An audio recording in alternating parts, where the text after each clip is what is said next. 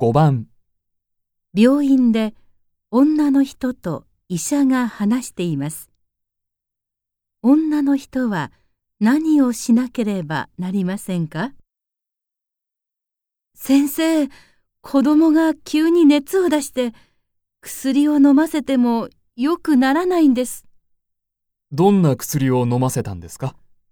急いでいたのでコンビニで買った子供用の風邪薬を飲ませました。ああ、それは良くないですね。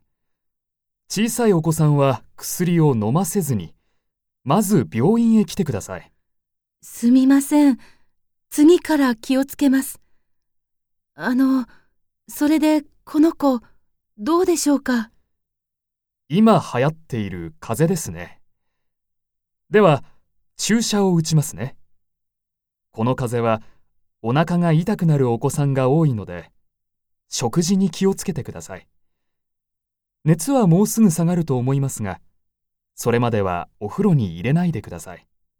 それから、ご兄弟には全員にマスクをさせてください。すぐ移ってしまうので。あ、子供はこの子だけなので大丈夫です。ありがとうございます。